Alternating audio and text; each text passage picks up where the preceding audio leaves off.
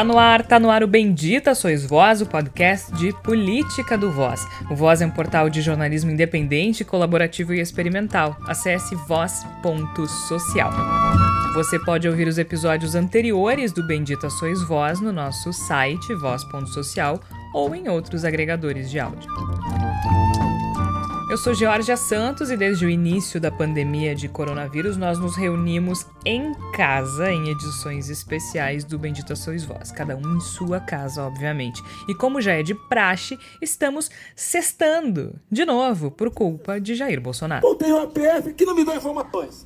Eu tenho as, as inteligências das Forças Armadas que não têm informações. A BIM tem seus problemas, tem algumas informações. Só não tenho mais porque está faltando realmente.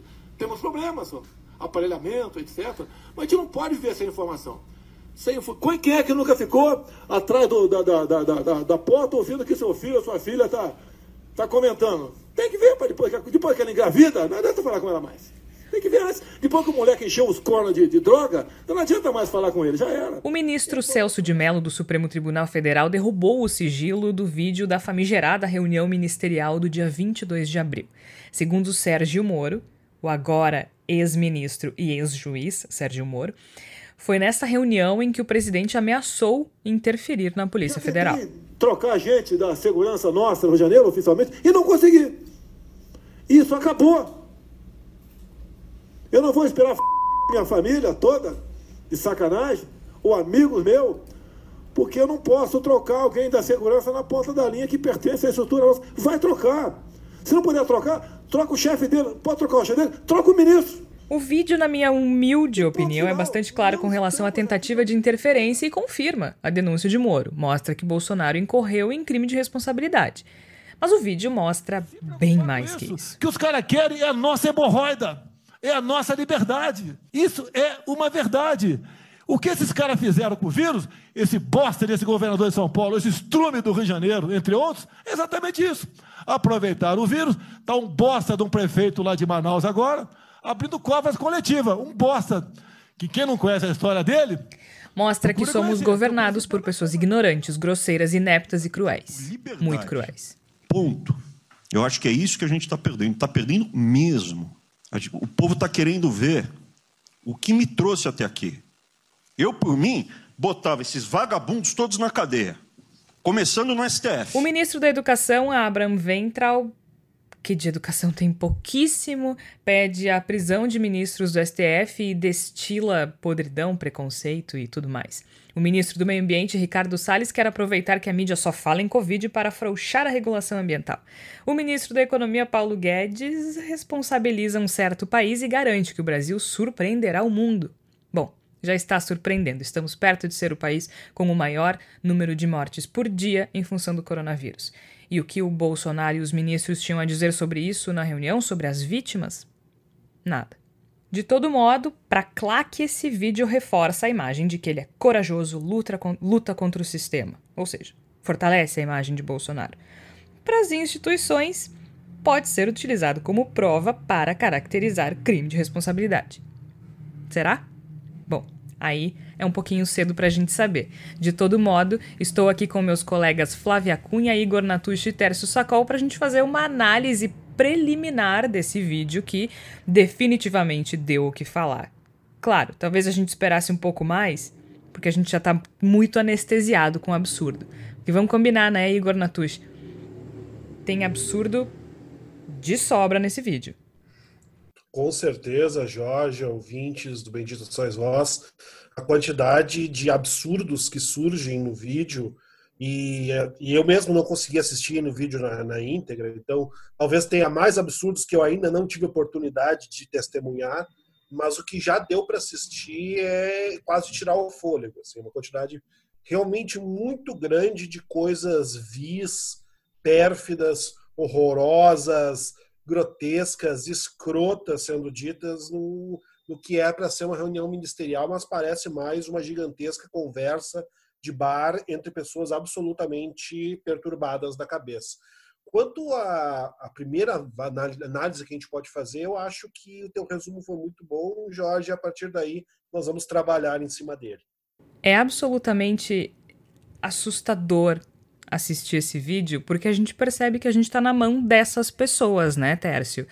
É, é muito complexo a gente analisar algo que está ainda no calor do momento. A gente está gravando na sexta-feira, dia 22, no dia em que o vídeo foi, é, foi divulgado. Agora, exatamente 7 horas e 48 minutos, ou seja, não faz pouco mais de duas horas que a gente teve acesso a um vídeo que tem duas horas de duração, né? Então a gente ainda precisa assistir com mais calma um monte de coisa. Mas já deu para perceber é, a forma para perceber, não, a gente já tinha percebido. Ficou escancarada a forma como esse governo trabalha, né? E o Bolsonaro deixou muito claro quais são as bandeiras dele: família, a dele, eu imagino. Deus, o dele também. Brasil, talvez depois dos Estados Unidos. E armamento. Né? Ele falou muito em arma. E ele acha. Aí eu não sei se tu concorda comigo, Tércio. Me parece que ele usou essa questão do armamento de uma forma muito inteligente para o público dele, que foi dizer: eu quero a população armada para a população se proteger, inclusive de algum FDP que queira virar ditador. Claro, se colocando como um grande democrata republicano. É, não dá para ignorar o fato, que é um fato importante, de que a gente estava uh, esperando mais do vídeo sobretudo pelas provas materiais que talvez fossem as palavras usadas ou talvez fossem as expressões colocadas de forma mais proeminente. Mas assim, a gente também não pode naturalizar que há uma reunião em 22 de abril que não discute os mortos no Brasil, que não discute estratégias de saúde em nenhum momento. Nelson Teich se resume a dizer que está chegando e está se inteirando da situação. Nós temos um ministro... Nelson Teich que já saiu, inclusive. Que já saiu. Nós temos um ministro do Meio Ambiente que propõe passar a boiada, ou seja, aniquilar os processos de licenciamento ambiental enquanto as atenções estão voltadas para vidas.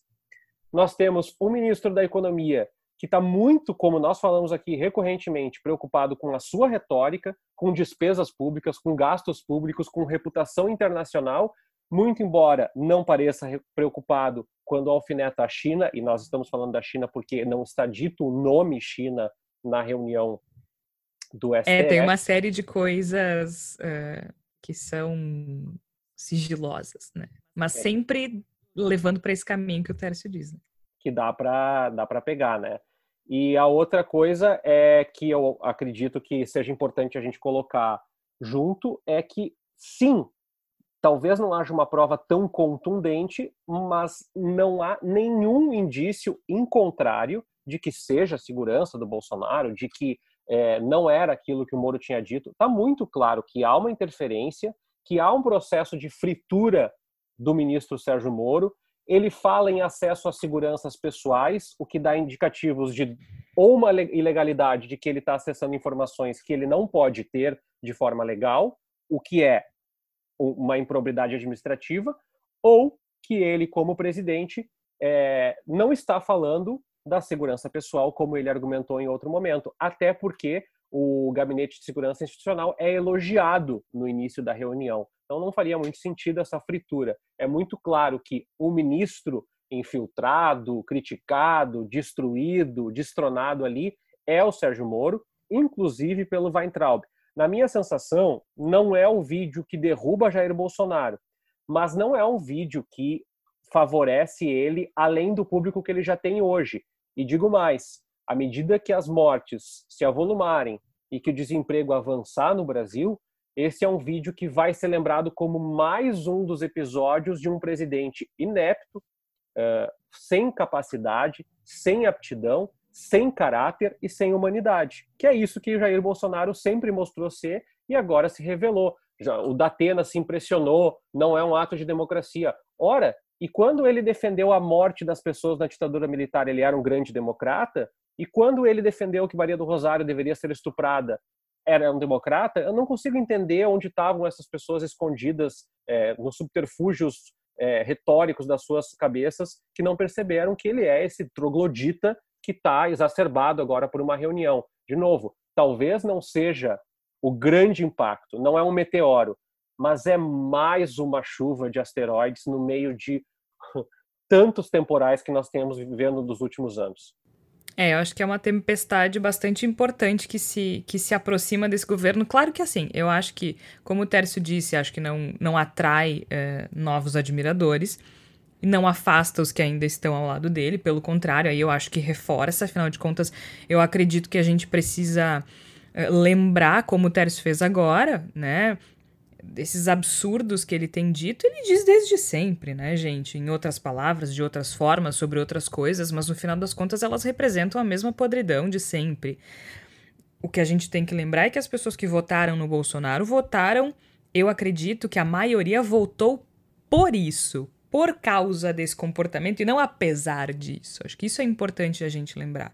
Sobre o ministro Frito, eu queria só acrescentar uma coisa, Tércio. Ele não só elogiou o gabinete uh, institucional do general Heleno, como os fatos posteriores mostram que essa pessoa era o Sérgio Moro e que, os, e que ele se falava em trocar o ministro da Justiça, tanto que trocou. Né?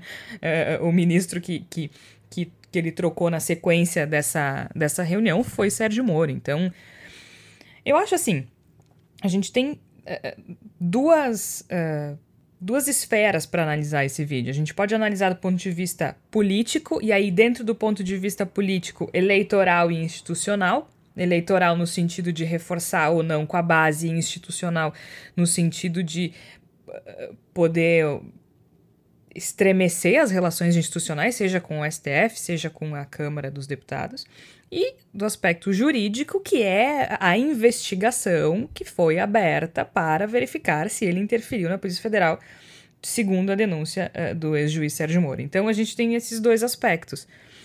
De todo modo, acho que também depende um pouco uh, de vontade política nas duas, nas duas esferas. Eu posso estar enganada. Aí eu não sei como é que vocês enxergam isso. Uh, mas me parece que, pelo menos com a base dele de eleitores, ele sai fortalecido, né, Flávia? Porque foi um showzaço. Foi, foi um show do Capitão Mito.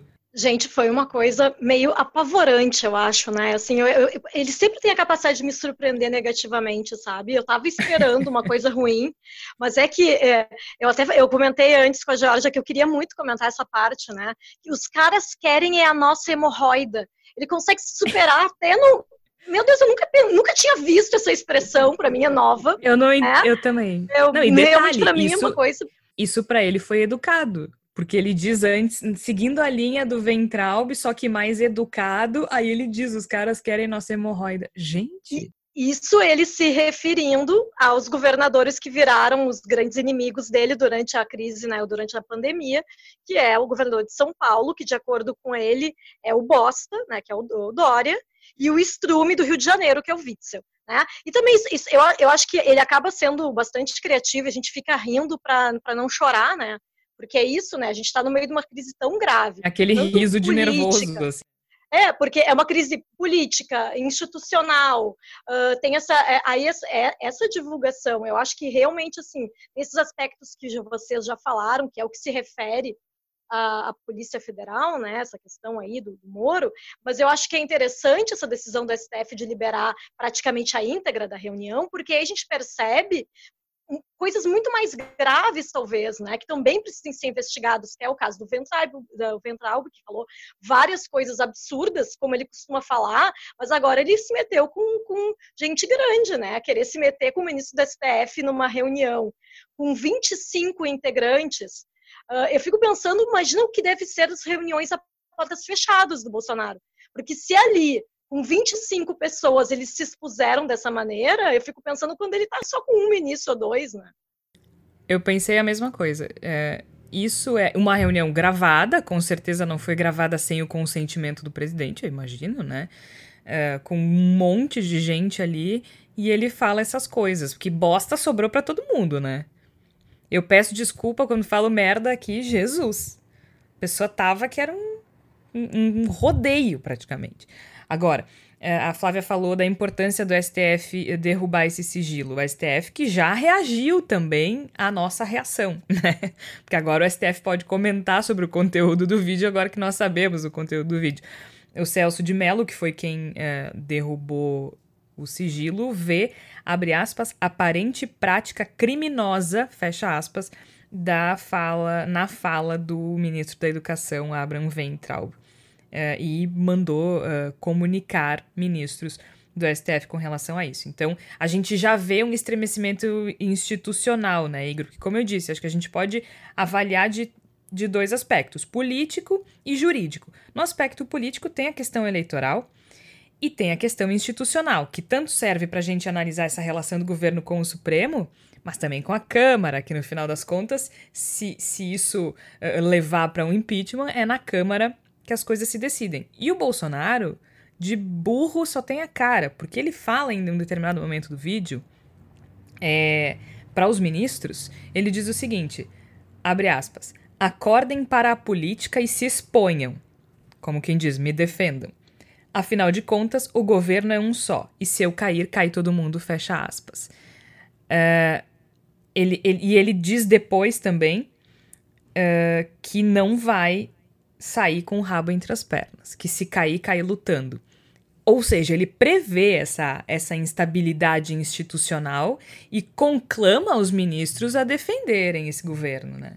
Isso, exatamente. Eu acho que uh, ser vil, ser uma pessoa vil, não deixa de ser um talento. É um talento que para nós é repugnante, é repulsivo, mas ele, ele é um elemento importante dentro de uma grande esfera de disputa política.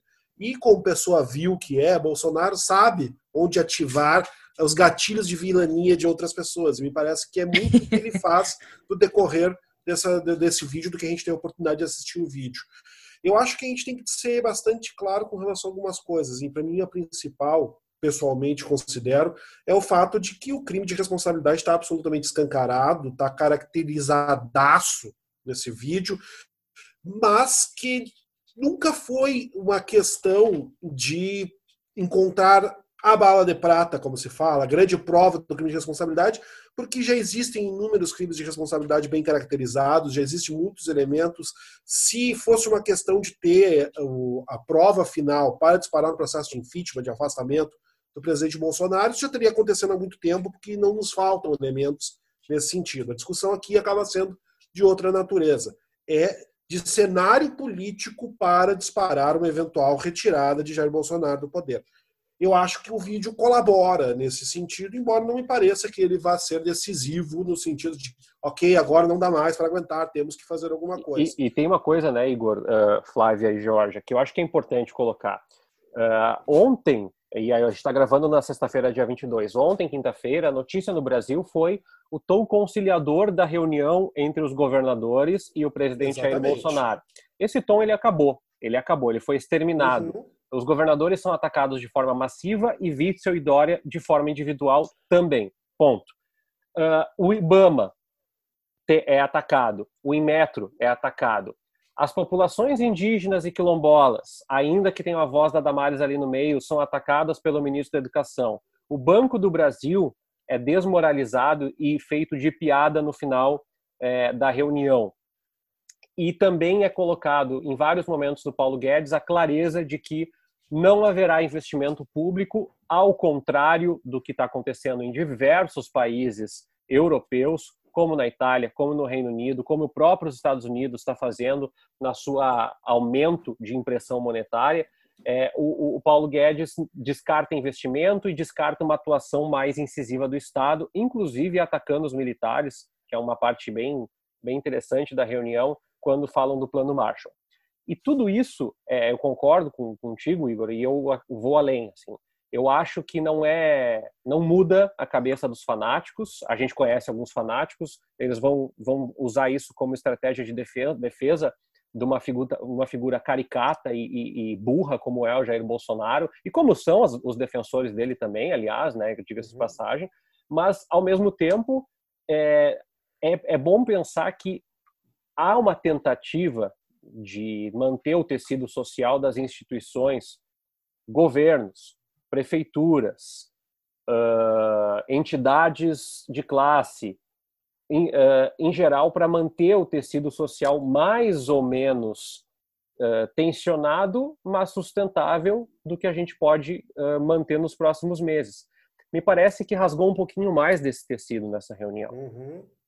rasgou um pouquinho mais com os funcionários do Banco do Brasil, com o IBAMA, com os indígenas, com os estudantes, com as pessoas uh, doentes. Eu acho também. Então, concordo, talvez não tenha concordo. sido um, um, um meteoro, eu reforço. Mas uhum. também não, não é tão inofensivo assim. E também é, dis, discordo de quem acredita que é, ele sai mais forte, não porque o vídeo não uhum. possa fortalecer, mas é que nós tivemos mil mortes só nessa sexta-feira onde nós estamos gravando. É, eu, eu acho que ele sai mais forte com quem já estava do lado dele. Quem ainda estava do lado dele, depois que tudo aconteceu, isso, estaria do lado dele de qualquer jeito, né? E mesmo isso, Jorge, eu acho, eu acho que tem uma questão que tem que ser pensada com algum cuidado aqui. Se a gente considera que o vídeo ele não é capaz de reverter situação por um lado, ou seja, não é capaz de disparar de maneira definitiva afastamento, a derrubada de Jair Bolsonaro, o que, que nos faz pensar que esse vídeo tem o poder para ser o gatilho pelo outro lado, ou seja, para deter um processo que está se tornando visível de perda de popularidade de Jair Bolsonaro? Pessoas que estavam encantadas com Jair Bolsonaro e se decepcionaram nos últimos meses, elas vão voltar a se encantar com Jair Bolsonaro se assistirem o vídeo? Eu acho que essa acho é uma questão que Acho que é uma é. questão que tem que ser debatida. Eu acho que acho até que, sim, que é. ponto ele consegue uh, esse vídeo que supostamente é bom para Bolsonaro, segundo algumas visões, é capaz de efetivamente fazer com que Bolsonaro deixe de perder popularidade ou mesmo que recupere a popularidade que vinha perdendo.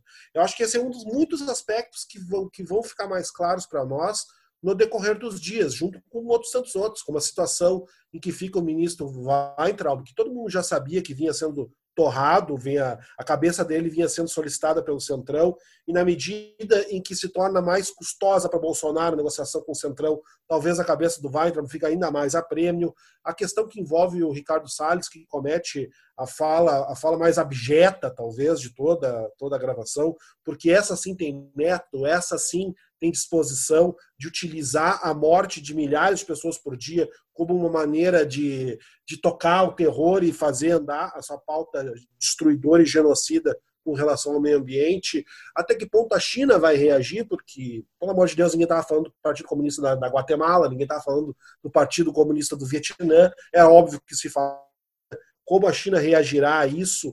Então, eu acho que nós temos uma série de elementos, uma série de esferas que estão sendo disparadas agora enquanto a gente conversa. E isso vai, vai demorar algum tempo até a gente conseguir enxergar claramente o cenário, tudo que está acontecendo. A minha impressão bate muito com a impressão do Tércio, no sentido de que pode não ser o, a, a, explosão, pode não ser o grande momento no qual o ponto de virada, o Fiat Elba, para usar uma, uma, uma, uma, alegoria, que vai derrubar Jair Bolsonaro, mas me parece que é um elemento bastante significativo no sentido de engrossar o caldo de uma enorme crise política, porque como não tem mais eh, muitas das esferas que eram utilizadas para tentar contemporizar parte dos problemas envolvidos no governo Jair Bolsonaro se tornam inviáveis a partir desse vídeo que repito e reforço ele se, se faltava categorização de crime de responsabilidade eu acho que não faltava mas se faltava, agora não falta mais, porque está de responsabilidade. Uh, tem uma coisa, é né? Que o próprio vídeo. Pode falar, Tênis. Não, eu estava acompanhando o Eduardo Paes. Desculpa por seguir ele no, no Twitter, mas ele. Desculpa ele... nada. Malvado favorito, gente. É. Melhor Twitter de todos. E a pergunta dele é muito pertinente. Assim, olhando o saldo da reunião, e eu não vi todo o vídeo, mas eu li as transcrições. E ele pergunta: em tempo, alguém sabe me dizer qual era o objetivo dessa reunião ministerial? Eu não consegui pescar o objetivo. E ele faz uma piada, mas é uma piada muito trágica para o Brasil, porque é exatamente o que a Damares fala que nós temos que trabalhar com dados é uma falácia do tamanho do mundo. Por quê? Porque cada governo fala com o estômago, cada ministro fala com seu estômago. Talvez o Taishi não, porque ele não, não tinha noção do que estava acontecendo naquela realidade ali.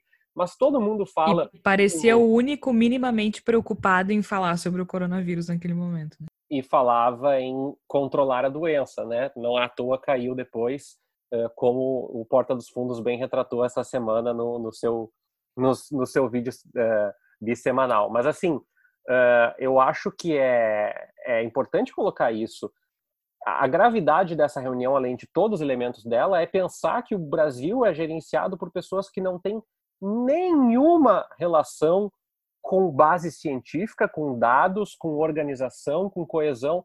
Guedes manda basicamente com base nas suas, nos seus ideários, nas suas retóricas. Weintraub vive uma guerra imaginária. Uh, a outra completamente descompensada que deveria estar atuando nas populações uh, que estão sofrendo diretamente impactadas pela pandemia fala em diabo na reunião. Isso é completamente insano no momento Sim, que a gente ela tá consegue inserir pacto com o diabo na conversa. É uma coisa inacreditável. Mas eu acho que tem uma questão desse vídeo que é assim, ele, assim como a gente fala de uma análise que pode ser política eleitoral, política institucional, porque eles falam muito na reeleição dele. Ele diz, ah, eu não tô nem aí se eu não me reeleger, mas eles falam muito. O Guedes fala muito na reeleição do Bolsonaro. Eles falam muito, gente. Uh, pode ser analisada por uma esfera política institucional, e aí entra a questão de ele dizer a gente pode estar. Tá, ele, ele, fala, inclusive, que a gente pode estar tá levando o barco na direção de um iceberg. Ele fala isso. Né? Que pode ter um iceberg logo ali na frente. Ele tem consciência que ele pode enfrentar um processo de impeachment, seja lá o que for. Eu acho, sinceramente, que por mais grave que esse vídeo seja, do ponto de vista jurídico, ele implica pouco com relação a. Eu acho que prova que ele estava tentando interferir na Polícia Federal. Mas ele não usa as palavras Polícia Federal e isso pode ser fundamental para a decisão é, dessa investigação em específico. Mas aí é um achismo, a gente vai ter que esperar.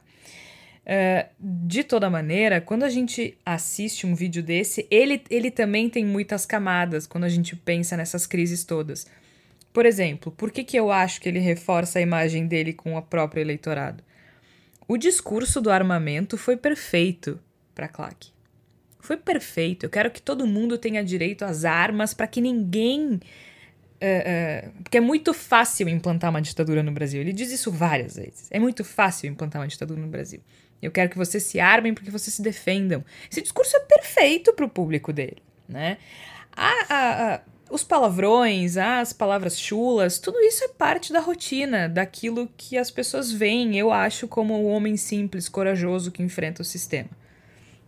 Então eu acho que, quando eu digo que eu acho que não é grave, eu acho gravíssimo. Mas eu não acho que isso vai interferir na forma como as pessoas veem ele, sabe? Ele falar palavrão, ele xingar os caras. Acho que as pessoas até gostam disso. O que eu vejo de grave é a interferência institucional na Polícia Federal, claro a forma como ele desdenha das instituições, a forma como ele desdenha, e aí o Tércio falou muito bem, né, de uma série de, não só dos povos indígenas quilombolas, mas de vários órgãos federais, inclusive, né, ele fala do Inmetro, fala do IBAMA, fala, enfim, de uma série de, de instituições. Isso eu acho muito grave.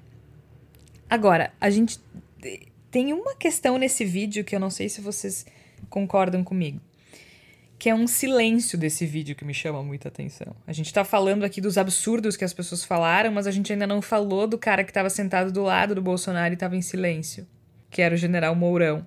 Porque assim, ah, ele estava em silêncio, que nem se a Flávia no WhatsApp, pensando eu não falaria tanta merda.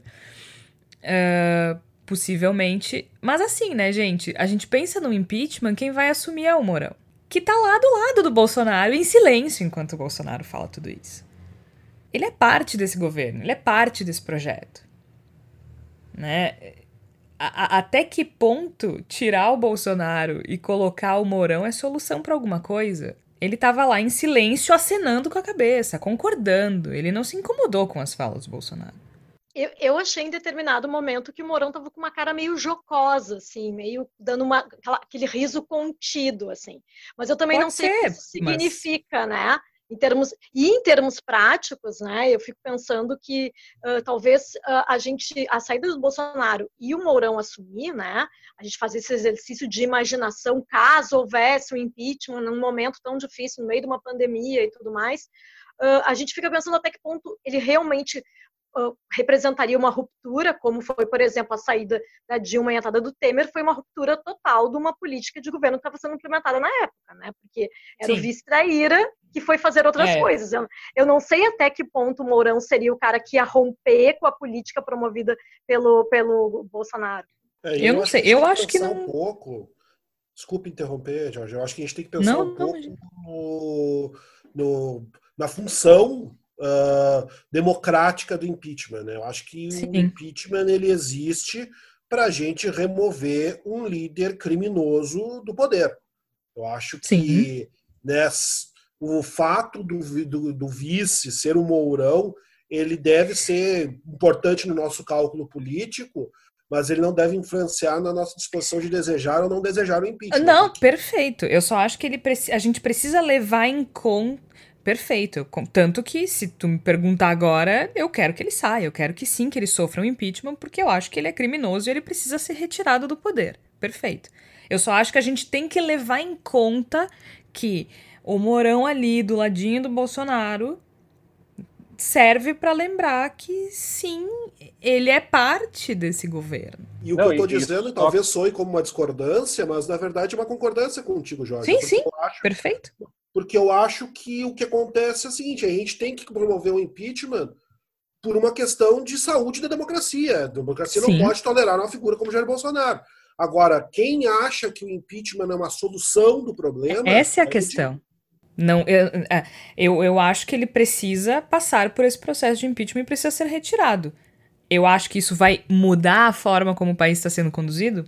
Acho que não. Talvez a gente não, a gente tenha um presidente que não fale as asneiras que o Bolsonaro fala, mas eu não vejo uma mudança de rumo, né? Uma mudança na, na condução do país, uma, uma grande ruptura, como disse a Flávia.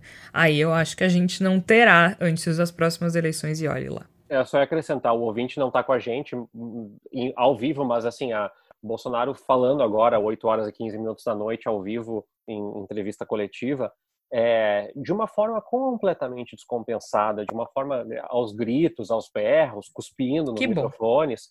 É, o que me reforça um pouco de tudo isso e que é Sentiu, aquele Galvão é que o tom é, continua sendo de para uma pessoa que não tem nada a temer, que não que não está buscando reeleição como ele fala na, na reunião, que é, um, é um, uma, uma, um, uma descompensação emocional completa e, e, de novo desferindo, dizendo que o Moro está querendo a faixa presidencial, que ele nunca interveio. Ok, é, o ponto é que toda vez que ele esbraveja, ele reverbera ainda mais o ódio, alavanca essas pessoas que estão com ele e que vão para frente do Planalto e que se é, houver justiça divina ficarão doentes e não infectarão as pessoas que não têm nada a ver com elas. É, mas assim, se não há débito nessa questão, por que esse desespero? Por que essa artilharia? E aí reforça, porque é um governo que só sabe fazer artilharia, que só sabe criar inimigos, que só sabe despejar ódio. Ele se alimenta do caos, né? Eu concordo com vocês e eu acho que o maior crime que Jair Bolsonaro está cometendo, a despeito de todos os escândalos milicianos, de corrupção, de, de improbidades administrativas, é o completo desprezo à vida e as mais de 21 mil mortes que o Brasil registrou até a gravação desse programa. Eu acho que eh, registradas, né? Porque as não registradas somariam muito mais ainda. Sim, então, e nós, é, nós sabemos que é a subnotificação. A falta de um presidente, de um líder para conduzir esse processo, está nos custando milhares de vidas, que são vidas de amigos, familiares, enfermeiros, técnicos, médicos, políticos, cantores, não interessa. A questão toda é que essa fragilidade uh, é, que ele impõe, que ele deixa claro na reunião, temos que voltar, temos que voltar, como se houvesse um consumo para ser reabastecido e não há, é, é, é completamente é, equivocada, antiética, desonesta, mas é acima de tudo desumana, porque as vidas que estão sendo perdidas são são sepultadas pelo coveiro Jair Bolsonaro com perdão aos coveiros que são profissionais decentes e honestos, mas com o trabalho dele, ele está matando pessoas. A inércia e a ação dele contra as entidades científicas de saúde está matando pessoas. É isso que a gente coloca aqui, que Mourão seria um mal menor. Ah, mas não faria nada diferente. Não fazer alguma coisa nesse momento é melhor do que ter Jair Bolsonaro. Com certeza. E a prova disso... Que... Pode falar, Igor. Não, eu só ia acrescentar ao que vinha se dizendo com relação à reação do Jair Bolsonaro, uh, dando, falando agora em entrevista, em quebra-queixo agora do Palácio Alvorada, é que boa parte do que a gente está discutindo aqui no programa é o peso do vídeo contra Bolsonaro. Eu acho que o Bolsonaro ajuda a dar uma resposta. Se ele está preocupado, se ele responde com perdigotos, com irritação, e pelo que eu vejo aqui, ele comete falas que confirmam, por exemplo, que o ministro Moro não assinou a demissão. Uhum. Sim, então, ele disse. Gente... No... Então, na, no, se... na época ficou claro, né? E se ele, se, ele, se ele comete essas falas, se ele responde com tanta raiva, é sinal de que ele acredita que so, sofre prejuízo com esse vídeo. É o famoso falatino sentiu Galvão, né? Deixou. E, e eu, o que eu acho mais interessante no Bolsonaro é que ele sempre acusa o golpe. Com perdão no trocadilho. Ele sempre acusa o golpe. Ele, ele, ele, não, ele não consegue. Porque assim. É, eu convivo com políticos desde muito cedo. E uma coisa que eu aprendi que é fundamental para um político bem sucedido é ter sangue frio, né? É, e eu acho que os grandes políticos da nossa história mostram isso muito. Né? A gente assiste a um debate, eles se alteram até ali. A alteração ela é, ela é, é, é, é ela é calculada para mostrar indignação para o povo, né? Que ele está sofrendo uma injustiça, está sendo atacado, ele precisa mostrar que ele está indignado. Mas ela é muito calculada, é muito polida, né? Tu precisa ter sangue frio, porque tu vai ser atacado todos os dias por todos os lados. Ele não tem. Ele não tem. O que é curioso, porque eu acho, sempre achei que ele fosse um réptil, mas ele não tem sangue frio. E aí, quando acontece esse tipo de coisa, ele se descontrola de tal forma. Foi a questão do filho, né? É, quando ele estava viajando, ficou completamente surtado, berrando no microfone. E eu acho que esse vídeo desestabiliza sim. Eles vão usar uma narrativa de fortalecimento, que eu acho natural. Eu acho que com o público para claque, que eu chamo o público radicalizado, reforça acho que fortalece. Mas acho que é um público pequeno. Do ponto de vista, do ponto de vista institucional, é munição para impeachment. Eu não acho que vá ser, mas eu não acho que vai ser usada, não agora, não nessas, nesses termos. Acho que ainda não. Eu acho, espero estar errada. Do ponto de vista jurídico, acho que tudo pode acontecer. Mas eu acho que de todas as esferas, acho que o jurídico ainda é onde ele tem mais chance de se safar uh, por não ter falado Polícia Federal, né? Então ele pode usar outros argumentos. Aí vai depender um pouco da vontade de quem analisa essa questão toda.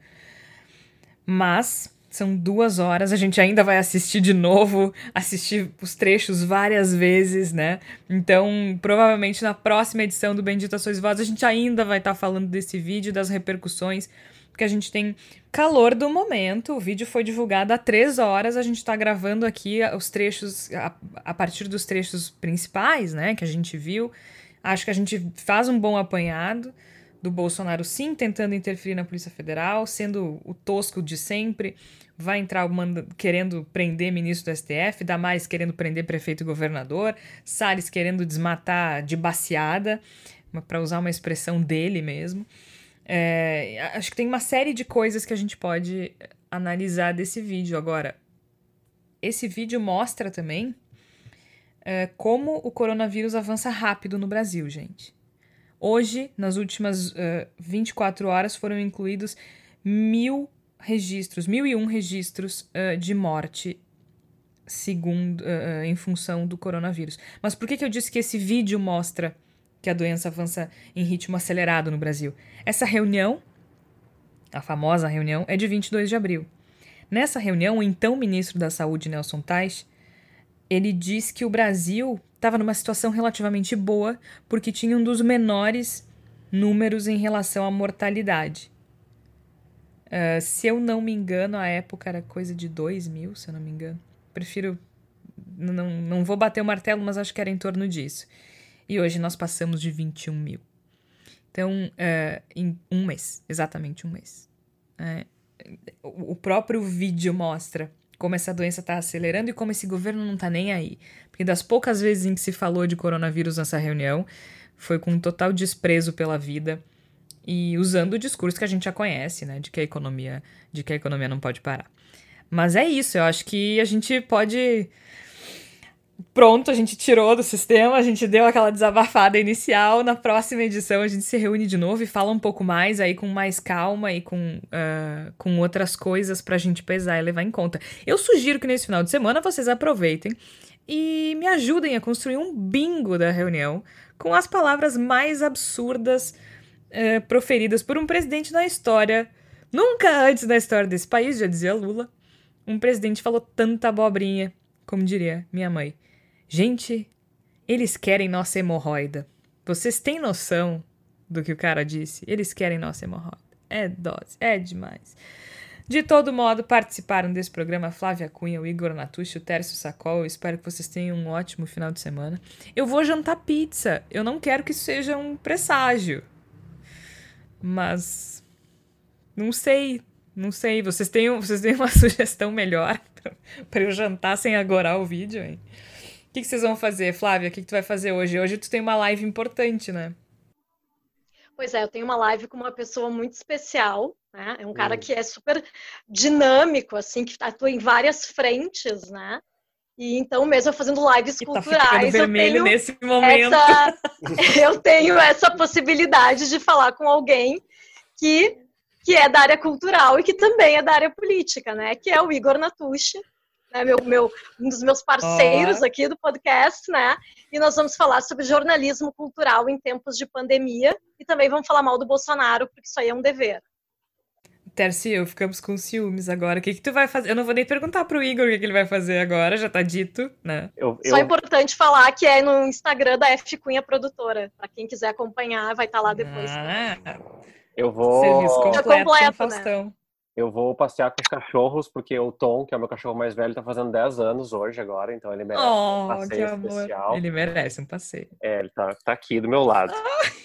E- Coisa mais fofa. Eu lamento que vocês, ouvintes, não possam ver o que nós estamos vendo agora. O Tom Porque é fazendo fofo carinho mesmo. no Tércio com a patinha.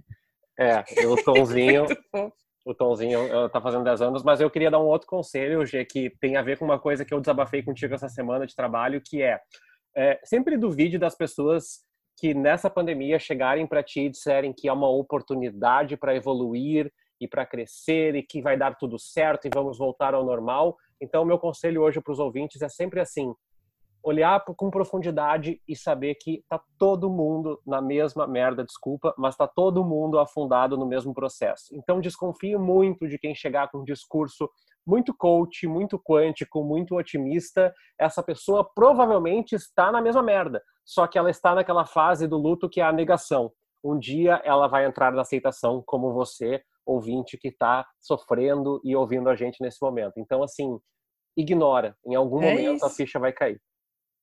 Eu vejo uma oportunidade de beber vinho sem ser julgada enquanto eu gravo o podcast. É a única oportunidade que eu vejo nessa pandemia de gravar um podcast na sexta-feira à noite. E é isso, né, gente? Não tem reinvenção, oportunidade. Se alguém via isso assim aqui no Brasil, já não tem mais como, né? A gente já passou da fase de achar que estava distante, que estava longe, que não era tão ruim assim. De todo modo, a gente está aqui fazendo nosso trabalho, acompanhando é, o que o governo federal faz e de que forma a doença avança no Brasil e de que forma a gente pode contribuir para combater a desinformação que se alastra com a mesma rapidez do coronavírus, né? Infelizmente.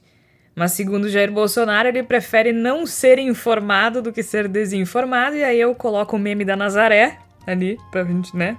Não, não, Vamos tentar entender o que, o que disse o presidente. E Tércio, não se desculpe mais por falar merda. Depois de hoje, assim, ó, a gente, pra pedir desculpa, a gente tem que falar algo muito pior do que merda.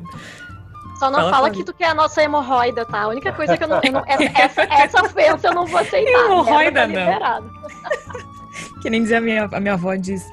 Não diga merda, diga bosta, viu? O Bolsonaro já seguiu o conselho da minha avó. Ou, ou não diga esterco. merda, diga bosta. Ou esterco, como ele chamou Esterco. o Witzel, né? Estrume. Estrume. Estrume. Estrume. É. Estru- Não distorça as palavras do presidente, Tércio. É isso, Flávia Cunha, Igor Natucci, Tércio Sacol, eu sou Georgia Santos. A gente volta em algum momento para falar de mais algum absurdo do governo que sempre há, não é mesmo? Há e haverá. Até lá!